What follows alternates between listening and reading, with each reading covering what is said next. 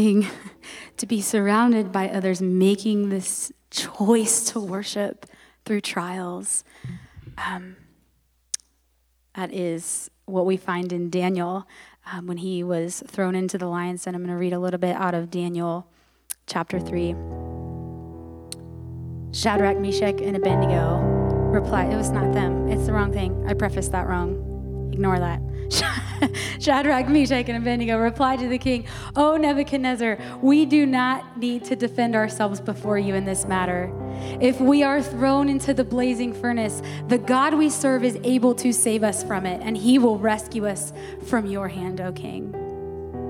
Who knows this next part? But even if he doesn't, we want you to know, O king, that we will not serve your gods or worship the image of gold that you have set up. A lot of you know the end of the story that there was a fourth man in the fire, the angel who protected them, and they walked right out of that fire without their clothes burned. I love this song that we're going to sing. There was another in the fire. There is another in the fire standing next to me because the truth is, we have a God who does stand next to us in our trials, and there is grace through all of that. But when I read this story, I see men who were standing for a truth of a God, and they weren't going to bow to another God.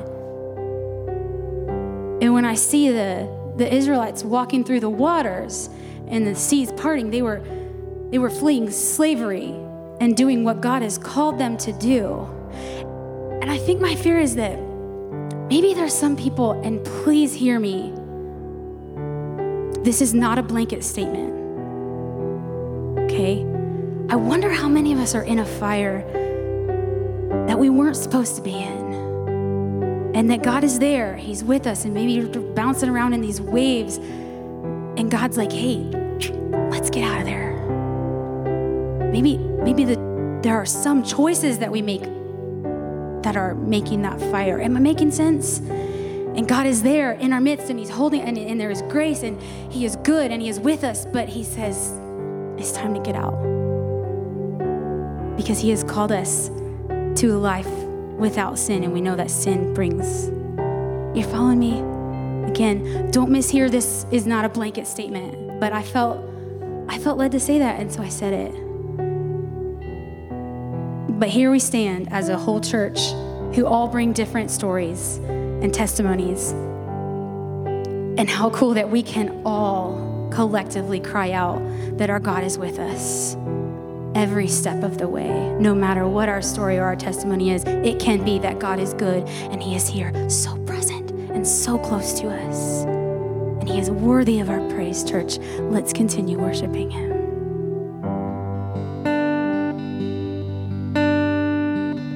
There's a grace when the heart is under fire. Another way when the walls are closing in. And when I look at the space between where I used to be and this reckoning, I know I will never be alone. There was another in the fire standing next to me. There was another in the waters, holding back the seas. And should I ever need reminding of how I've been set free, there is a cross that bears the burden where another died for me. There was another in the fire.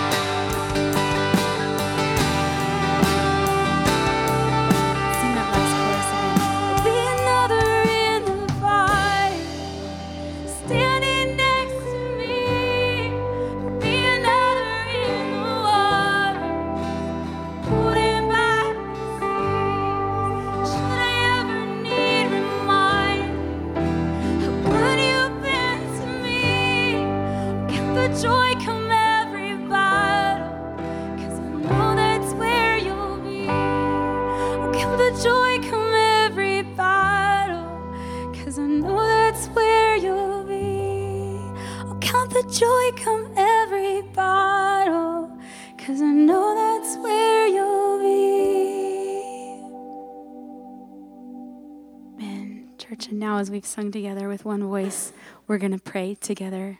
So read these words with me on the screen. Almighty God, the fountain of all wisdom, you know our necessities before we ask and our ignorance in asking. Have compassion on our weakness and mercifully give us those things which for our unworthiness we dare not, and for our blindness we cannot ask. Through the worthiness of your Son, Jesus Christ our Lord, who lives and reigns with you and the Holy Spirit, one God, now and forever. Amen.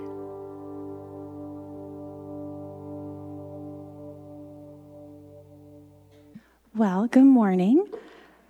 Believe it or not, Amy and I did not rehearse this beforehand, but I am going to talk to you this morning for just a few minutes on this idea of sharing our stories. Uh, this month, we are talking about the life of David, and David was a, the second king of Israel, and we have so much of his life recorded, so many of the highs and also so many of the lows. David was the author of many of the Psalms. So, the psalm that Amy wrote, that was one that he had authored. And so, we have so many glimpses into his mind, into his heart, into the way that he saw God, the way that he felt loved by God. And part of growing our faith, it isn't just always just the time that we spend alone with God, the time that we spend studying and praying and reading our Bible there is a huge part of our growth that comes through this habit of sharing with those around us what God's doing in our lives. I've started practicing this with the kids upstairs and leaving space every Sunday for them to just share this week, maybe where they where they felt God prompting them to, to be kind when it would have been easy to not, where, where he's teaching them about patience, where they see him working in their family and their friends. And can I tell you, it has been such a gift to hear them reflecting back on their week and pointing to the times that, man, he was with me in that. This was really hard and confusing, but I knew that I could trust God with this. And often they will they'll flip it back around on me. And I think I've shared this with you that it, it was a little jarring the first time that one of the kids asked me, Well, Miss Mara, what's, what's God teaching you? Or what's He been up to in your life this week? And I thought, hmm, well, that seems, that seems pretty personal. Like, right?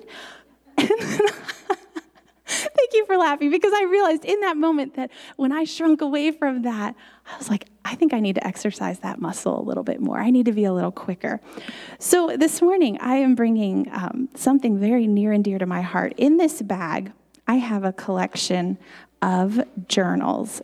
And these journals represent some of my most deepest, heartfelt concerns and cares going all the way back to 2008. I did find my journal that went all the way back to 2005, and it was pretty ragged and not really in transportable uh, fashion. But there are days when I sit there and I go, Share my story, God. Like, what, what do you want me to say? So many people would look at my life and think it's gone just according to plan. I can't really talk about this huge crisis moment where, if not for God, I would. And then he goes, Wait a minute, what do you mean you can't talk about those moments? Do you truly not believe that without my power working in you, that you wouldn't be just a mess, that your life would not be falling apart? And he reminds me of his grace and the ways that he has sustained me. And then I flip back through these and I come across those very real and painful times in my life that it's easy to forget. It's easy to gloss over and tie them all up and say, yep, God was working all through that. But I come across those times where I say, God, where are you in this? I don't understand. This feels so broken. This feels like no one could ever fix it. And then, believe it or not, sometimes there's that next journal entry that goes, God, I don't understand how, but it's fixed. Then there's also the ones, though, that it's still not fixed. But I have found so much, um, so much growth and so much joy in the fact that I have these as a reminder, as a very real way for me to look back and see how God has worked and moved through my life. And so I don't know, maybe I'm encouraging you today. If you have never taken the time, or if you've thought, man, I'm going to just remember all these things, I lived it, right? How could I forget? If you've never tried this, um, this habit or this idea of writing your story, to practice being able to share it. I even one time was challenged to write an elevator pitch. So I have, I have an elevator pitch of what my life was like before and after Jesus has totally transformed my life. I've got that. But sometimes we need to go a little deeper and we need to go back and revisit those seasons and remember. Um, David is sometimes well known for his, his great moments. He uh, defeated Goliath. He was anointed as king as a teenager. He was the least likely of his family. God worked in some really unusual ways. But David is also really well known for um, an incident with a woman named Bathsheba, who was not his wife, and yet he took her as his wife anyway and even arranged for the murder of her husband in the process and so many things but this is this is one of the things that we know him best for and when he was found out when the prophet nathan brought that to his attention we kind of have a little glimpse into what david's journals looked like. And he um, in psalm 51 writes create in me a pure heart o god and renew a steadfast spirit within me. Do not cast me from your presence or take your holy spirit from me. Restore to me the joy of your salvation and grant me a willing spirit to sustain me. And he talks about his sin and knowing that he has sinned and he needs God to transform his heart. And when I read back through these sometimes, I can testify to the fact that God renewed a right spirit within me. He renewed a right spirit in the way that I saw him. He renewed a right spirit toward my husband, towards my children, towards my friends. And I just, I want to give him the glory for that, but I also want to encourage you to maybe think about starting to record your story. Being willing when somebody says, "Hey God, what's up? hey, what's God up to you in your life?" Not going, ah, "They're trying to pry at my most personal," but know that they're trying to say, "Hey, God's working in my life. Is He working in your life too?" I, I want to maybe compare notes. What's He teaching you? So, one way we grow our faith is by spending time with God. We grow it by spending time with others. We grow it by serving and using our gifts, but we also can grow in our faith by being willing to share what He's up to in our lives just curious um, who in this room has ever heard the word sanctification? Yeah, yeah, okay, you've heard that word. Okay, holiness. Anybody in this room ever heard the word holiness? You can bring that up, Chris. I'm sorry. Uh, yeah, just right here. Those are, are buzzwords, of course, in, in our denomination. And, you know, I, I've grown up in the Nazarene church. That's, that's all I've ever known. And so the ideal of holiness, the, the word sanctification, all those words were very important to me. I, have heard them my entire life, and, and sometimes I've understood them better than other times. And, and, and, and if you've been around the Nazarene church a, a long time, then th- those are words, sanctification and holiness, uh, that you hear often. Uh, now, now, these words aren't just significant to our denomination. Uh, you know, just because we're classified a holiness denomination does not mean that the word holiness or sanctification is only relevant to us. As a matter of fact, you cannot read the Bible.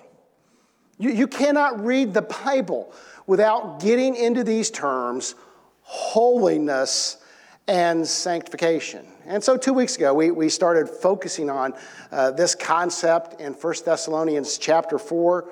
Uh, in Hebrews 12 14, it says, Make every effort to live in peace with everyone and be holy.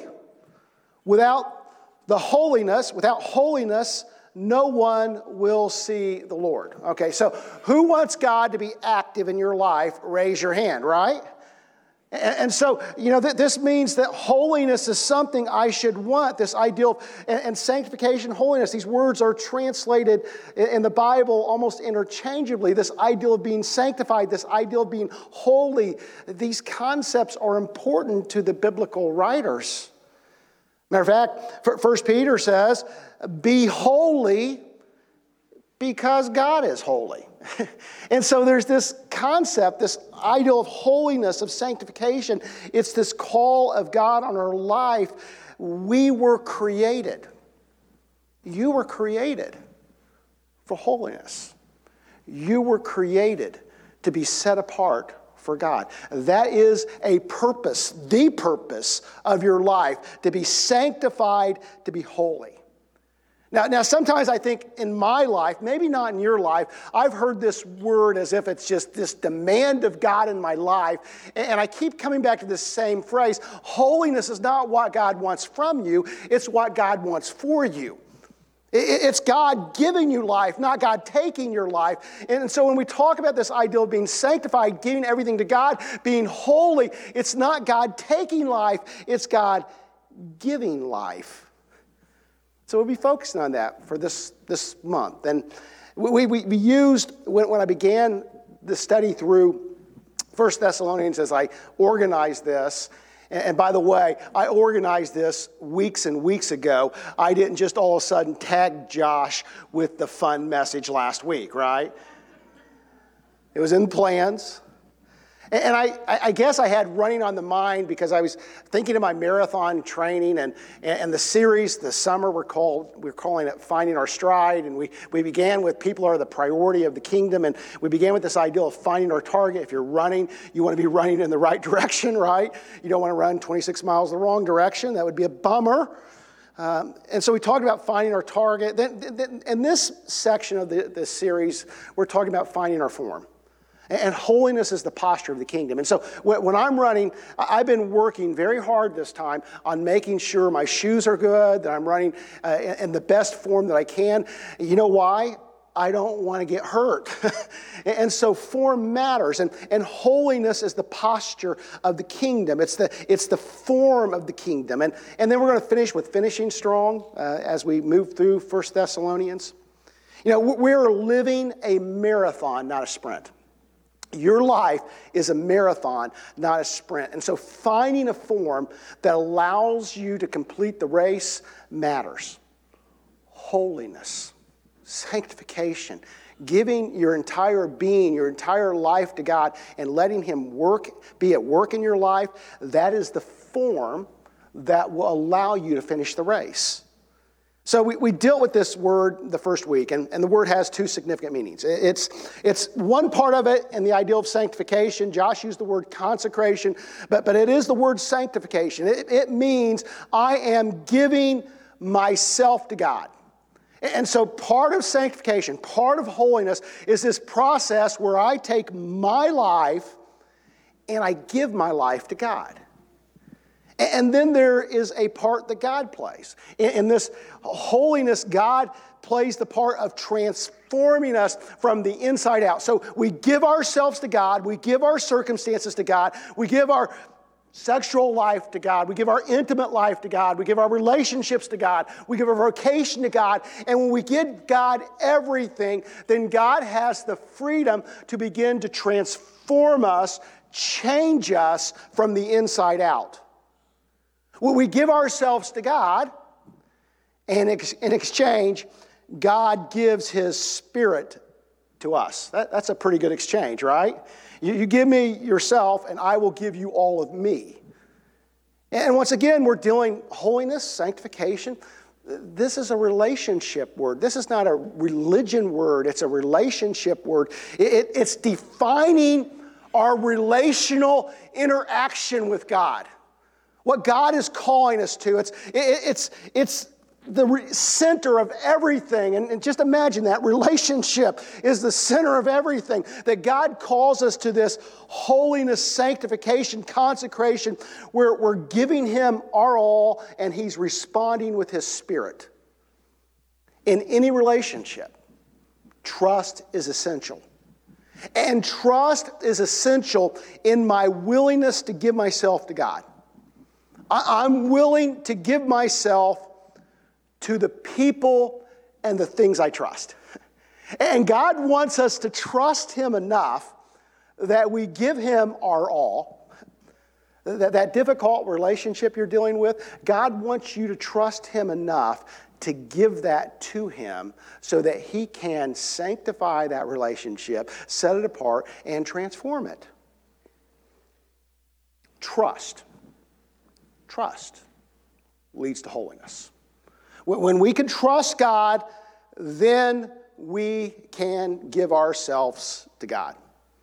So, my, the first week I focused on this passage. It is God's will that you should be sanctified. And then last week, Josh, I, I tell you, I, I, I said, Josh, don't talk about that. No, I didn't. Josh dove into the deep end while I relaxed at the beach and listened. God wants the most intimate aspects of your life. Uh, God wants the inner workings of your life. Can, can I give you the reality of God? God wants to be all up in your business. It's the truth. I mean, God doesn't want to be distant and far off. God wants to be up in your business. He wants to know you. He wants you to know Him. He wants to be intimate with you, and He wants your intimate life. And you'll never be all that God wants you to be unless you're willing to submit the most intimate details, aspects of your life to God. Unless you're willing to submit to God your thought life, what you do on the computer in the middle of the night, and will, unless you're willing to submit all those details to God, you will never be able to experience God like He wants you to experience Him. Now, the reality is, that the most intimate details of our life are never truly private. Even the most intimate details of your life has an effect on community. It's, it's why John, John Donne, is that how you say his name? John Donne says, No man is an island, right? That, that's the poem. No man is an island because we, we can't be private to ourselves. We, the way we live our life, even our most intimate details, affects those around us. Our private life affects our community. And so Paul says you should avoid sexual immorality, that each of you should learn to control your own body in a way that is holy and honorable, not in passionate lust like the pagans who do not know God, and that in this matter, no one should wrong or take advantage of a brother or sister. Do you, see the connection? That, that, that Paul in this passage very explicitly connects the intimate life with taking advantage of others. And Josh did a great job of exploring that last week. And, and, and when we say, my body, my rules, we are making a power statement. It's an inappropriate use of power to live in that way because it ultimately harms relationships and community. And so, what Josh talks, talked about last week and what I'm going to talk about this week, it's, it's a continuum. That, that when God says He wants control of your intimate aspects of your life, He also wants control of the relationships in your life. And these things are connected. Well, we can trust God with our intimate relationships, and we can trust God with our relationships with other folks. God wants your intimate life, God wants your relationships. Beginning in verse 9. Now, about your love for one another, we do not need to write to you, for you yourselves have been taught by God to love each other. And in fact, you do love all of God's family throughout Macedonia, yet we urge you, brothers and sisters, to do so, so more and more. You don't hear anything else I say today, hear this. Holy people love others. Can you say that with me? Holy people love others. Holiness and love are synonymous terms. When we learn to be holy, we learn what it means to love. So the question becomes how are you doing? If you were to judge God's work in your life based on your love for others, how are you doing? If, if you were going to base, if you were going to base your sanctification experience on how well you love other people, People that are like you, people that aren't like you, people that agree with you, people that disagree with you. Anybody ever have anyone disagree with them? If you were going to judge your sanctification experience on how you treat other people, talk about other people, how you love other people, not how well you keep the rules, Not, not how much of the Bible that you know, not whether you smoke or chew or go with girls who do, right? Not, not, not about following all the rules that we have, but if you are going to base and define your sanctification based on how you love other people, how are you doing? One of the gripes I have about our church, our, our, our doctrine, is too often we focus on those things to the exclusion of love. Love is the definition of holiness. No other definition to me. And you've got to love. If you don't love, all that other stuff is nothing. Love is the definition of holiness. So it's important to define it. What, what love, what does it mean to love? When, when we talk about love, say it like that. That's a fun way to say it. Let's say live. Yeah. when we talk about love, what do we mean? You know, love is not simply emotion. It's not based on what that great poet REO Speedwagon writes. I can't stop this feeling anymore. I've forgotten what I've started fighting for. Now, now you'll have that song in your head the rest of the day. That's a great summer lyric, laying on the beach. But it's an awful theology of love. Love is more than emotion, it's more than a feeling. Love is action. Love is something you do. Love is giving of myself to others. Now, there's people in your life that's really easy for, easy to do. You know, that think about the closest people in your life, your family. You know, I am so glad to be back from the ocean. All we did, you know, the kids were there. All we did was lay on the ocean or the beach and, and, and lay at the pool and spend time with the kids. What an awful experience. I'm so glad to be back here. You know, you, you experience it's, it's not hard to give of yourself to your family. You know, it's tied to emotion. There's an emotion to that. There's a romance in the relationship with my wife. And, and so it's not hard to do the things you do for your family. So it's beach time. You get, get up in the morning and you, you load up that wagon with chairs and with umbrellas and with towels and coolers and lotion and, and you lug it down to the beach and it's no problem all, at all. Not that I didn't complain, right? But I'd do it all again. But the reality is, I didn't go down the beach and look at everybody coming to the beach and say, hey, let me help you take all your stuff to the beach, right? They were on their own. So there's people that you're connected to that, that this giving of yourself is, it should be natural, that emotional connection.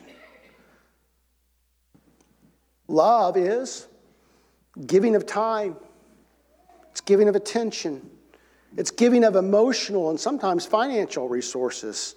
It's a willingness to give up your own way to let go of some of your power. Do you see that the power dynamics in, in, in, this passage? It's a willingness to give up your own power, your own control, it's ceding your power to God. It's going back to the Beatitudes where Jesus says, Be meek. When, when, when, what he's saying is, yield your power, your strength, what you have to God, and God can let you inherit the land, or God will keep his promises. But God calls us to love beyond our emotions and our family. You know, to a degree, you love within the church. Uh, pursuant or by your emotions. But I believe in this place, God calls us to love beyond emotions, beyond just natural inclination. So that's why sometimes we, we organize these things like a game night. Eh, eh, you know, maybe you think, man, I just want to sit at home tonight and do nothing. Who likes to sit and do nothing, right? Hope you're not doing that right now. You know, maybe you think, man, it'd be so nice just to, to, to lay around, do nothing, and, and, and, and it's effort to get here. But see, that That's love in action. It's taking a step, it's taking, taking time, it's, it's paying attention, it's giving of ourself. It's a great opportunity to connect. You know, we, we give of ourselves to our neighbors. Love your neighbors as yourself. And, and so it's, it's a giving. It's not, I feel, I love my neighbor just, I feel like my, my neighbor just like I feel about myself. It's doing, it's going, it's action. And so Tuesday night, Emily delivers meals. It's loving your neighbor. It's, it's giving of resources. It's giving of self. Uptown Friday night, it's neighbor to neighbor. If you really don't know what it looks like, follow Mary Gingrey for one week. Seriously. If you were to say, what, what does it look like to love people? Just say, Mary, can I just ride around with you for one week? Because her entire life is devoted to this ideal of loving and giving of herself for others. This is a ceding of power. It's saying, God, my life is yours. And, and, and connecting to this loving God with our entire being, God begins to stretch us and use us in new ways. You see, love should stretch us. That's why Jesus says, I wish he didn't say this. Love our enemy. Jesus says, you got to love your enemy. And, and there's an action with this love, and he, he connects prayer with love. In other words, Jesus says, Listen, I, I, know maybe you emotionally don't feel like this, but, but there's an action you can take, and you connect, you can give this to God through prayer. Pray for those who persecute you, who mistreat you. These aren't Uh, imagined wrongs, these are real wrongs. And Jesus is saying, listen, you can give these to God not just in your emotions, but by loving other people through prayer. Forgiveness. See, for, forgiveness is not this emotional thing, it's, it's willingness, a willingness to cede our power, our right to seek revenge. Here's the reality check God doesn't want some of your relationships, God wants them all. God, wants your great relationships, God wants your bad relationships.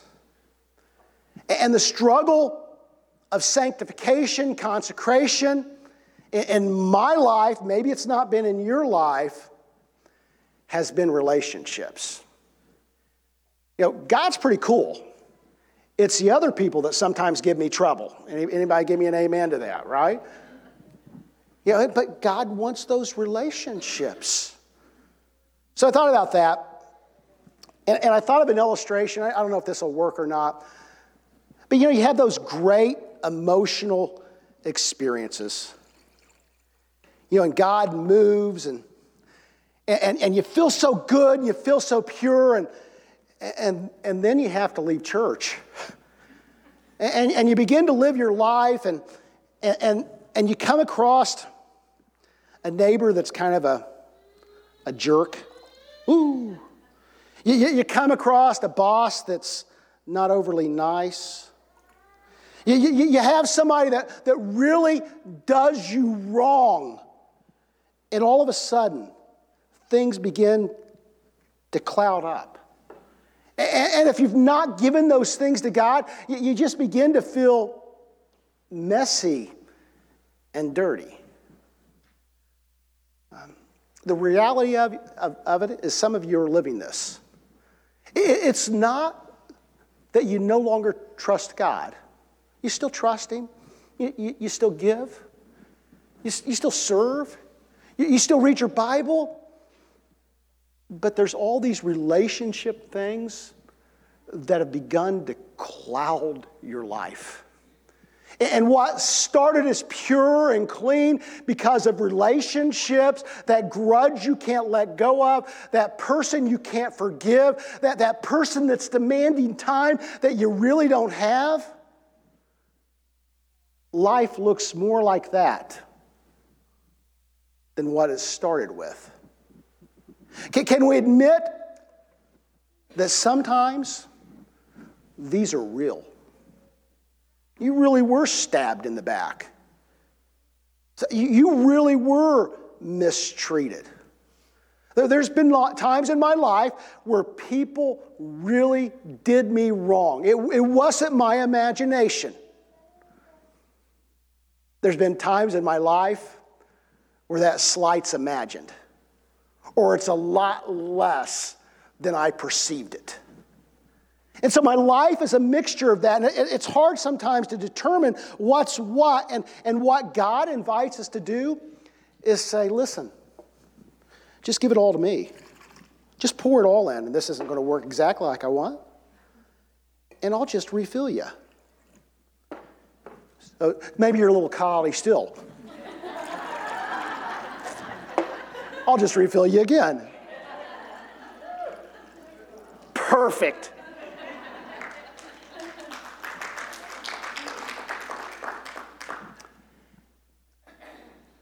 I don't want it to get lost in a goofy illustration.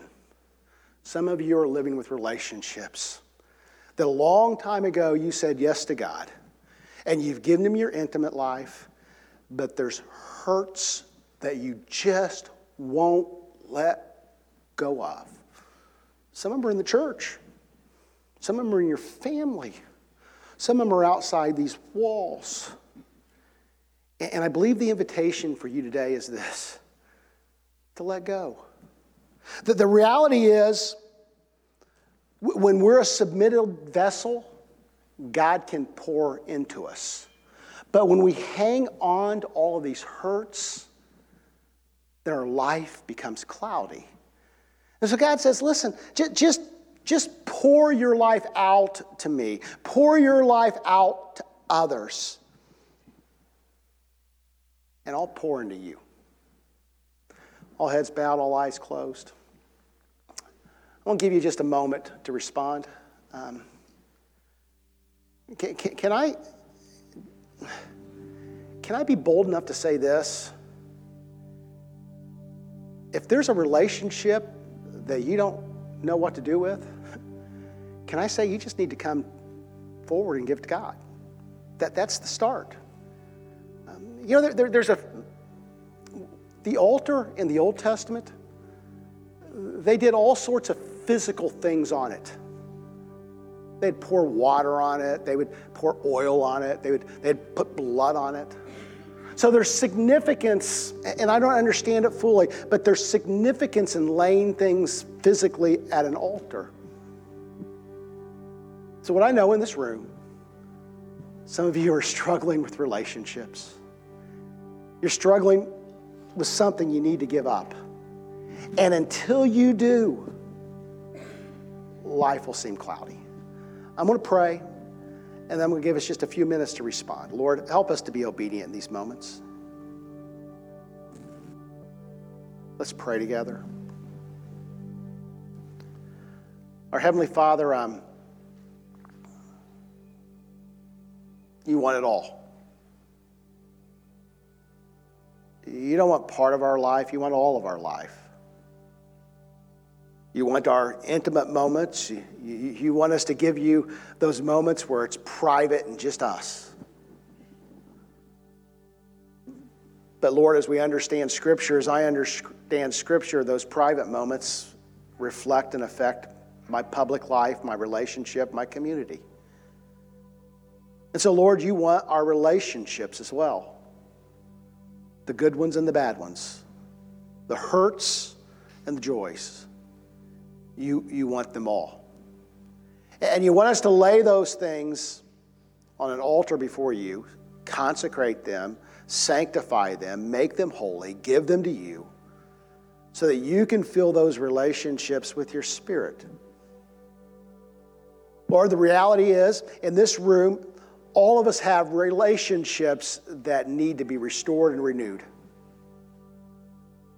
Lord, it takes two for relationships to be restored and renewed. Lord, but we can do our part. Sometimes, as far as it goes, it's just forgiveness. Sometimes it moves to reconciliation. But Lord, we can't do these things without you. So, Lord, I pray for those who have, who have not responded uh, by coming to an altar and they know there's something wrong in a relationship. I pray, Lord, that this week they will continue to, to examine that relationship, to examine what's going on, because it affects their whole spiritual life. What was once clear and pure has become muddied, less than what you want. Lord, we hang on to things, we hang on to grudges and hurts.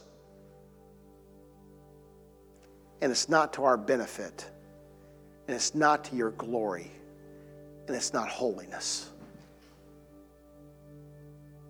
Lord, help us to be people who are all about love who love each other, who love our neighbor, who love our world, and not just some emotional feeling that we have, but in the way we live our life, the things that we give, the things we let go of. I pray for those who responded at the altar and those who responded with uplifted hands, Lord, that you will deal with those circumstances, those relationships that you've, you've placed on their heart, and, and give them a clear pathway direction, discernment on next steps. Maybe it's just praying for the other person. Maybe it's forgiveness, a releasing of their rights of revenge. But Lord, help us to be true to you, to heed your call. Now, Lord, we lift up Braylon. He's going away. We love this young man. We've seen him grow up, and, and we believe that you have plans for him, a desire for him. As he leaves family, Lord, may he find a community of faith, even in this military academy. May, may he not let go of his faith in you, but Lord, may you strengthen it. And when he comes back to us, Lord, may he come back with a testimony of how you have been faithful even in his separation from his family and his church family.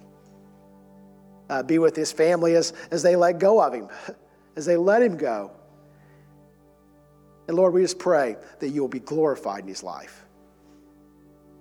And Lord, what we do in here matters.